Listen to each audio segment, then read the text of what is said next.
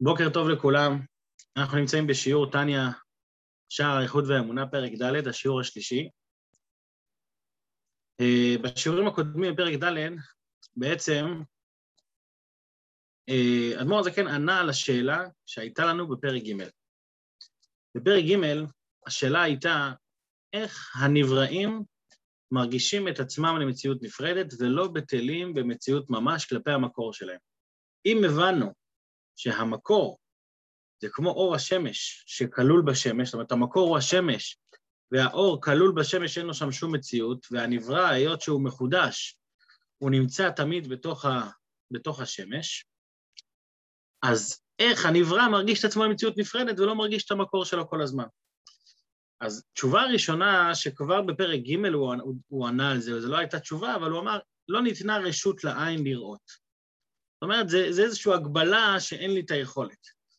בפרק ד' הוא העמיק את התשובה ולא, ואמר לא רק שה, שאין לי את היכולת לראות, אלא שהבריאה האלוקית היא נבראה בצורה כזו שהאדם חש את עצמו למציאות. ואז מיד אתה שואל איך יכול להיות שהוא חש את עצמו, אם הוא, אם הוא מחובר כל הזמן. התשובה היא שזה בא ממידת הגבורה של הקדוש ברוך הוא. כשם שיש לקדוש ברוך הוא כוח אה, לברוא יש מאין, ואת המהות של הבריאה יש מאין, אני לא באמת יכול להבין איך מכלום נוצר משהו, אני רק יכול להבין את ההתפתחות של יש מיש. אז כשם שאין לי הבנה בכוח האינסופי שלו לעבוד יש מאין, אין לי גם הבנה בכוח שלו להגביל, להגביל את הנבראים מצד מידת הגבורה ברמה כזאת שהם יחושו את עצמם כמציאות נפרדת. זה גם כוח אינסופי בהגבלה, וכמו שהסברנו אתמול, שההגבלה כשאנחנו מדברים על צמצום והגבלה, אנחנו בדרך כלל מדברים על הסתרה, כי מה זה צמצום? זה שאני שם איזשהו וילון, איזשהו מסך, שהוא מפסיק את האור מלעבור, כדי שאני אוכל או ליהנות ממנו, או שאני אוכל לא להישרף, אז אני צריך איזושהי מחיצה שגורמת להשפעה לא להגיע לכאן, אבל במונחים האלוקיים, צמצום זה לא מניעת ההשפעה, אלא צמצום זה השפעה מוגבלת, ויש בזה הבדל גדול מאוד, כי ההשפעה מוגדל, אה, מוגבלת, הכוונה היא שיש פה השפעה אינסופית של יש מאין, של מחדש, המחדש בטובו בכל יום תמיד מעשה בראשית, וביחד עם החידוש של היש מאין, יש פה את הגבורה, יש פה את הצמצום, יש פה את ההיעלם והסתר שהוא חש כמציאות נפרדת. איך זה יכול להיות? זה לא יכול להיות, נכון? זה מכוחו של הקדוש ברוך הוא נמנע נמנעות. ולכן אנחנו אומרים לך, השם הגדולה והגבורה, שיש לו גם גדולה וגם גבורה, בהמשך נראה גם מה זה תפארת, זה בפרק ה'. אבל לך השם הגדולה והגבורה, הגדולה זה מידת החסד האלוקית, שהיא מהווה את הנבראים בכל רגע ורגע מאין ליש, ונותנת להם את המציאות שלהם, ואם הדבר השם מסתלק, אז אין לו שום מציאות. ומצד שני, לך השם גם הגבורה, היכולת לתת לנברא את המציאות שלו. בשלב הזה של הפרק, לקראת סוף הפרק, אדמו"ר הזקן פותח סוגריים מרובעות, וכמו שהרבי מסביר, הסוגריים המרובעות האלה לא נגמרות בסוף הפרק, הן נגמרות בסוף פרק ה'. וכשהם סוג של אה, נספח בתוך, בתוך ספר התניא, שאת המשך העניינים אנחנו נמשיך לפרק ו', אבל הנספח הזה הוא נוגע מאוד, כמו שאמרתי אתמול בסיום השיעור, שזה נוגע מאוד לעבודת השם. למה? כי כאן יכולה להתעורר שאלה, אני מקדים עכשיו קצת את השאלה בכללי, אבל אני מאמין שאנחנו נרחיב בה יותר מחר.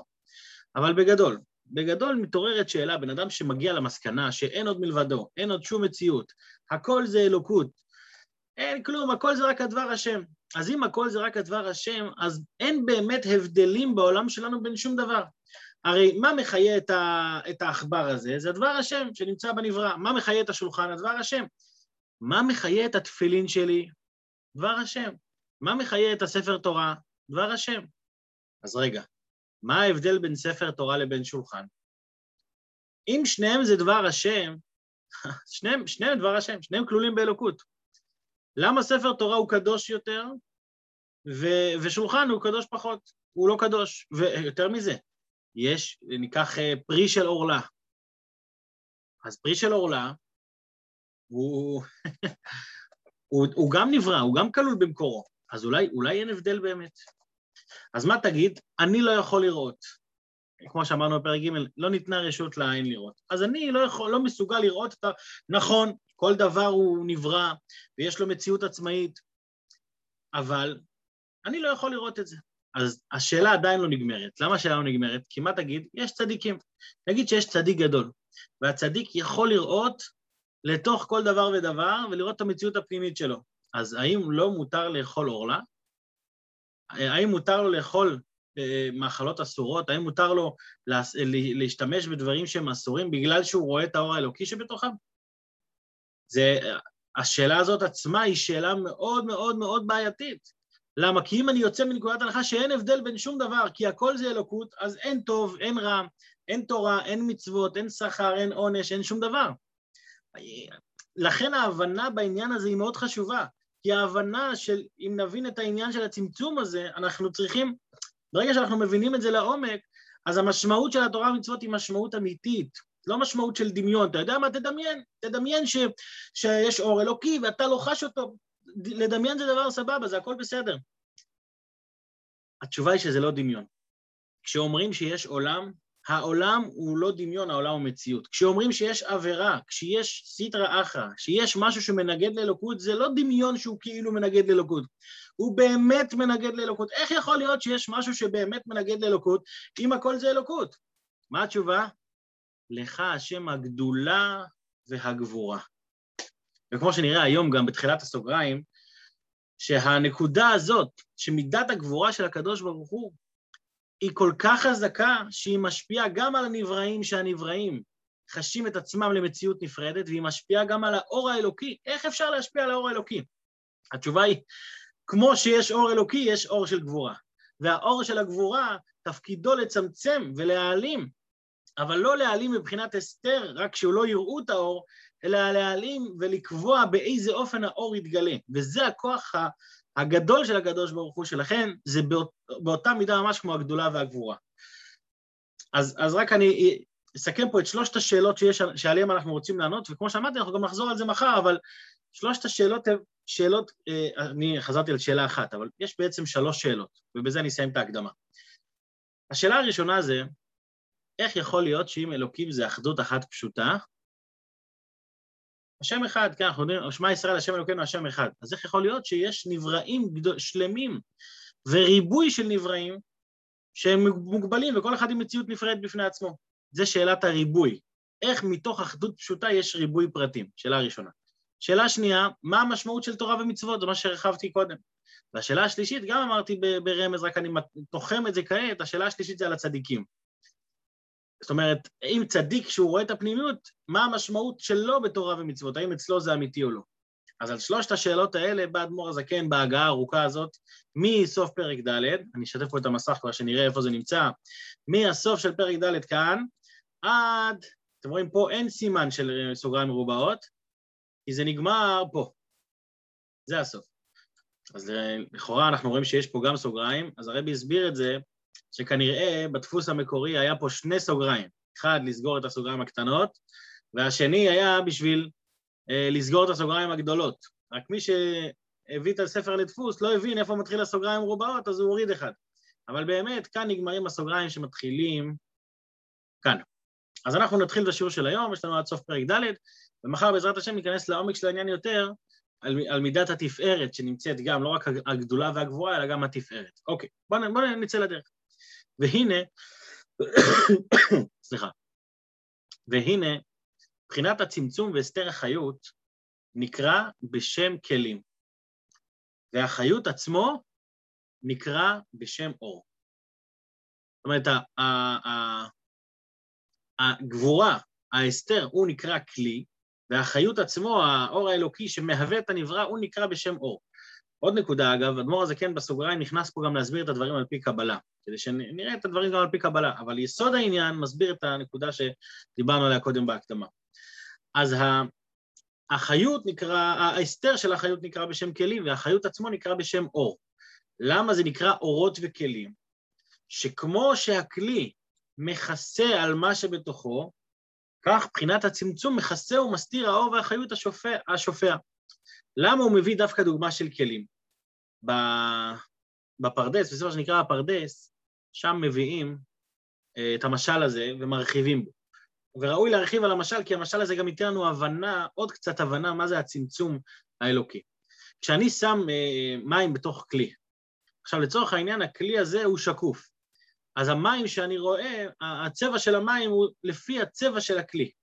לכן הוא מביא דווקא את המשל של הכלי. בואו בוא ניקח את זה במושגים שלנו.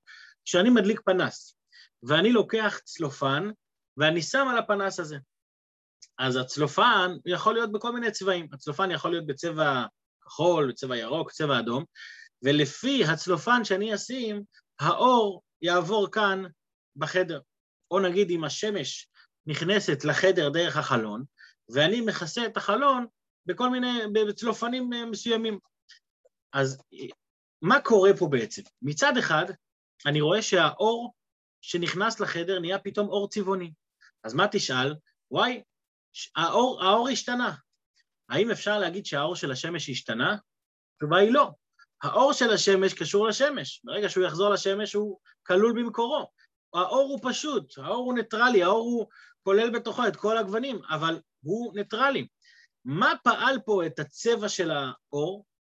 זה הכלי שבו אני שמתי, או במשל המקורי, זה המים שהיו בכלי מסוים, זה שאני רואה את, הכלי, את המים בצבע מסוים, זה נטו בגלל הכלי, אבל המים עצמם לא השתנו, האור עצמו לא השתנה, אבל מה כן השתנה? איך שאני רואה את האור, שאני בתוך החדר, בעקבות הצלופן הזה, בעקבות הצלופן הזה אני, אני, אני רואה את האור בצורה שונה, אור צבעוני. אם אנחנו נעמיק קצת במשל הזה, מה שנקרא נחפור קצת, זה... אנחנו, אנחנו נמצאים פה כבר, אז, אז בואו נתבונן עוד קצת. מה באמת קורה כאן? מה באמת קורה כאן? מצד אחד, האור לא משתנה, מצד שני, הוא כן משתנה. הרי כשאני נמצא בתוך החדר, האם האור שנמצא עכשיו בחדר, אני יכול לקרוא לו אור השמש, או שאני יכול לקרוא לו אור, או שאני יכול לקרוא לו אור הצלופן? ברור שאני לא יכול לקרוא לו אור הצלופן, כי האור הזה זה אור של השמש. איזה קרניים נמצאות כאן? איזה קרני אור? קרני אור השמש. והאור השמש, אנחנו יודעים שהוא תלוי תמיד במקורו, וברגע אחד הוא יכול לחזור למקורו ולהיות, עין ואפס. זאת אומרת, הקרן אור שנמצאת פה היא קרן של שמש. אבל מצד שני, היא לא הקרן המקורית, היא כביכול קרן אחרת. אבל העוצמה של החיבור שלה לאור השמש היא עדיין באותה עוצמה. למה?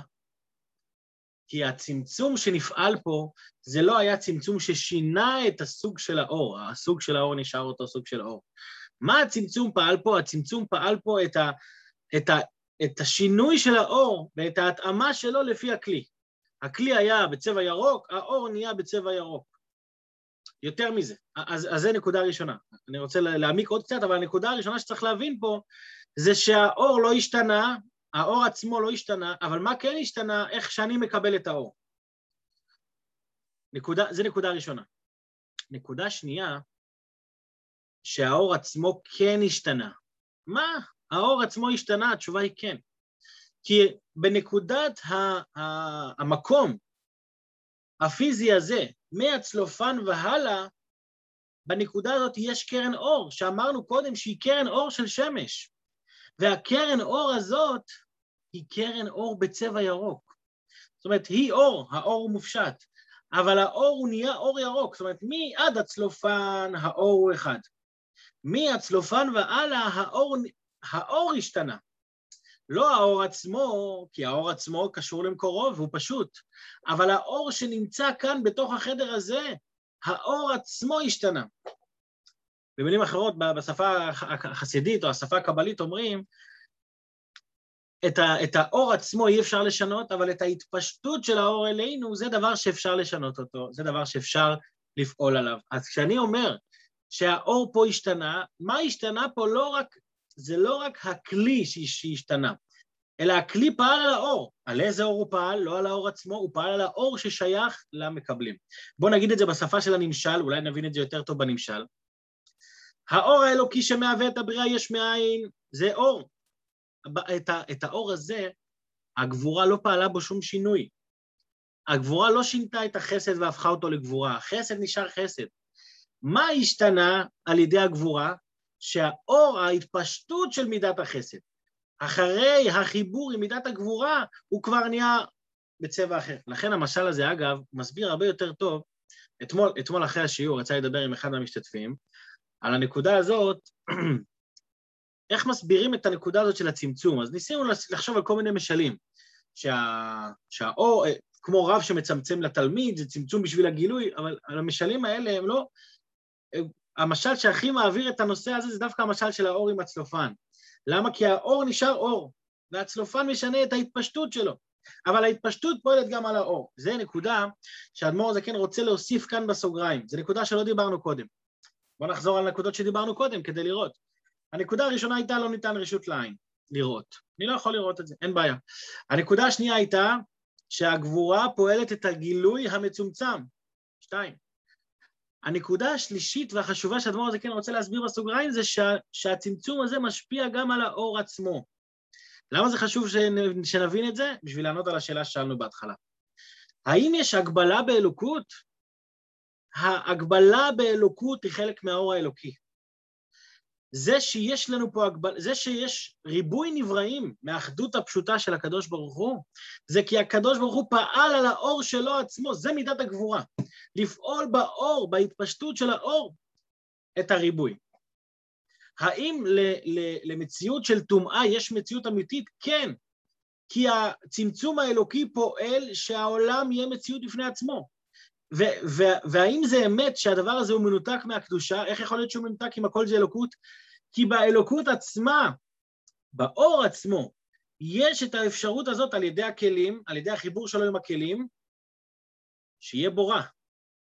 למרות שזה אלוקות, כי זו מידת הגבורה.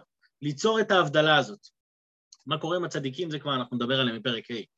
אבל, אבל ההבנה הזאת ש, שהפעולה של הצמצום פועלת גם באור היא ההבנה החשובה, היא ההבנה היסודית פה, שנותנת לנו את ההבנה בכל העניין. אוקיי, אז בואו בוא, בוא נראה את זה לפני, הרחבנו קצת יותר מדי, בדרך כלל לא, משתל, לא מרחיבים ככה, אבל נרחיב היום, או אולי גם קצת מחר בעניינים האלה. אוקיי, והנה, אני אתחיל עוד פעם מההתחלה, נקרא מהר. והנה מבחינת הצמצום והסתר החיות נקרא בשם כלים, והחיות עצמו נקרא בשם אור. שכמו שהכלי מכסה על מה שבתוכו, כך מבחינת הצמצום מכסה ומסתיר האור והחיות השופע. עכשיו, מה זה, מה זה על פי הקבלה? והכלים הן הן האותיות. מה זה הכלים האלוקיים? זה האותיות שאמרנו שבדבר השם שמיים נעשו בעשרה מאמרות, אז המאמרות האלה עשויים מאותיות. אז האותיות הן הכלים, שהן מגבילות. עכשיו, כל, הכלים, כל האותיות האלה, יש להם איזשהו שורש בעולמות העליונים. מה השורש שלהם?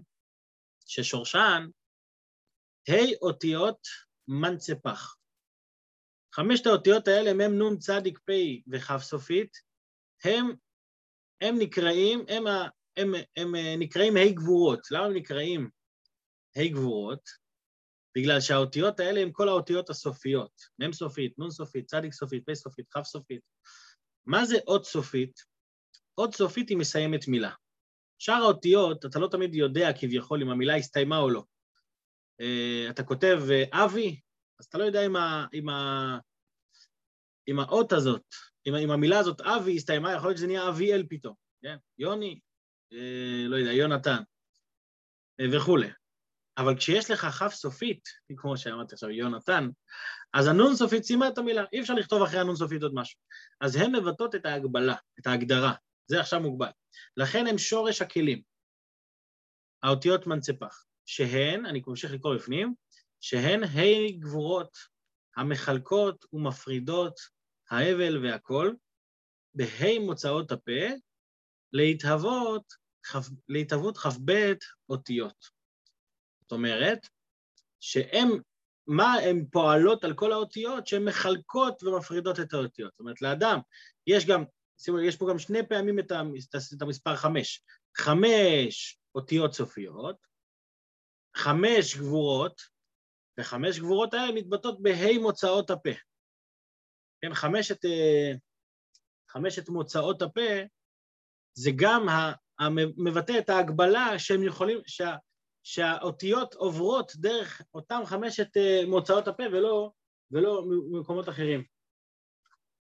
אה, רגע, אני רוצה לראות פה משהו. כן, מה זה חמשת מוצאות הפה? זה הגרון, השפתיים, החך, הלשון והשיניים. זאת אומרת, האותיות עוברות דווקא דרך שם. אז אנחנו רואים שמה המשותף לכל החמישיות האלה? זה חמישיות ההגבלה. ומאיפה הם מגיעים כל החמישיות האלה? ושורש הה' גבורות, מאיפה זה מגיע במקור שלו? הוא בוצינה דקרדוניתא. מה זה בוצינה דקרדוניתא? אם נתרגם את זה מילולית, בוצינה זה נר, קרדוניתא זה כדרות, זה חושך. אז מה זה בוצינה דקרדוניתא? נר החושך. מה זה נר החושך? נשמע קצת הגדרה מוזרה. אלא שיש נר של אור, יש דרגה אלוקית שתפקידה להשפיע אור, שזה מידת החסד, ויש נר של חושך, תפקידו להשפיע חושך. זה מה שאמרנו, הזכרתי את זה גם בתחילת הפרק, שזה הכוח של הגבורה, הכוח של הגבורה הוא להאיר חושך. ההבנה בזה כבר הסברנו. אז מה זה השורש של האי גבורות? השורש של האי גבורות זה הנר של החושך העליון שהוא אחראי על ההגבלה, הוא אחראי על ההגדרה. שאיפה זה נמצא, שימו לב כמה האדמו"ר הזה כן עולה למעלה להראות לנו איפה הכל נמצא, שהיא גבורה היא לעד העתיק יומין. מה זה גבורה היא לעד העתיק יומין? עתיק יומין זה למעלה מכל הספירות, למעלה מכל העולמות, האור האלוקי האינסופי שלמעלה מהכל, זה נקרא עתיק יומין, ובעתיק יומין נמצא וכלול מידת, נמצאת וכלולה מידת הגבורה. הגבורה האלוקית, גבורה הילאה, לכן נקראת גבורה הילאה, שהיא הגבורה העליונה, היא נמצאת בעתיק יומין, והיא כלולה שם, שזה אגב מסביר את הכוח של הלהבות, את הכוח שלה להגביל את, ה, את ההגדרה של היש מאין. למה הוא מגיע איתנו עד לשם? כדי שנבין שהיכולת שה, של הגבורה לצמצם לא מגיעה מצד עצמה. היכולת מגיעה מההתאחדות שלה באור האלוקי, באור האלוקי של עתיק יומין. לכן הוא גם ישר מזכיר בסיום, הפרק, בסיום הפרק, זה שורש החסדים, הוא גם כן חסד העתיק יומין, כידוע על חן. כי גם חסד וגם גבורה, שניהם מגיעים מעתיק יומין. העתיק יומין זה האין סוף של הקדוש ברוך הוא בעצמו. זה נקרא אה, דרגה תחתונה שבמאציל. סליחה, אה, כן, יש דרגה תחתונה שבמאציל, דרגה עליונה שבנאצלים. אז מעל כל העולמות יש כביכול את הדרגה התחתונה של המאציל, של הקדוש ברוך הוא עצמו, שעל ידי הדרגה הזאת ניתן להוות אה, ולהחיות עולמות יש מאין. אבל היש מאין הזה זה מצד החסד שבעתיק יומי. מאיפה יש את היכולת שהיש מאין הזה ירגיש את עצמו למציאות נפרדת? זה על ידי הבוצינה דקרדוניתא, זה באותו מקום נמצא. שם בעתיק יומין הם מחוברים. בעתיק יומין הם אחד, החסד והגבורה הם אחד שם, ולכן כשהם יורדים פה למטה, אז יש את ההשפעה של יש מאין, שזה מידת החסד, ויש את ההגבלה שלה, שזה מידת הגבורה. אז מה שהתחדש לנו היום בינתיים, בסוגריים האלה, זה ההגבלה שנפעלת באור. ההגבלה, אם, אם אתם זוכרים, זה לא כל כך קשור לנושא שלנו, אבל בסוף, בסוף התניא, בפרק, אה, בפרקים האחרונים, נ"א, נ"ב, שם דיברנו על המשל מהנפש, אז אמרנו שההגבלה שה, בנפש של הכוחות הפרטיים, אה, כוח הראייה, כוח השמיעה, מתחיל בנפש עצמה. אז שוב, הנושא הוא לא אותו נושא, אבל, אבל נזכרתם בזה כאן, כי ההגבלה של הנבראים לא מתחילה בנבראים. זה הטעות שלנו, שלכן אנחנו לא מבינים את זה. זה לא שיש פה נבראים ופתאום הם מוגבלים. ההגבלה מתחילה באור שמחיה אותם. אותו אור אינסופי שמחיה אותו מאין ליש, באותו אור כלול גם הגבורה, שהיא גורמת לו להרגיש כבר באור, כמו הצלופן ששינה את האור עצמו השייך להתפשטות, כבר שם התחיל הכל. ולכן זה שיש מציאות של רע, זה מציאות של רע אמיתי מצד, ה- ה- ה- הקדוש, מצד הקדוש ברוך הוא בעצמו. אז עד כאן פרק ד', בעזרת השם מחר אנחנו נרחיב פה עוד על הנושא הזה, וגם על הנושא של, אה, של מידת התפארת, שזה כבר קשור יותר לנושא של הצדיקים. אני רק רוצה להגיד בסוף, לא אמרתי בהתחלה, אבל השיעור היום מוקדש בזכות uh, הרב שמואל ודליה סידיקרו, רגל יום הנישואים, חל היום י"ד בסיוון, שיהיה בעזרת השם הרבה נחת מכל הצאצאים, ושיהיה אריכות ימים ושנים טובות מתוך עושר ושמחה. שיעור מוקדש לזכותכם. שיהיה יום טוב לכולם בינתיים ובשורות טובות. כל טוב, יום טוב, יום נעים.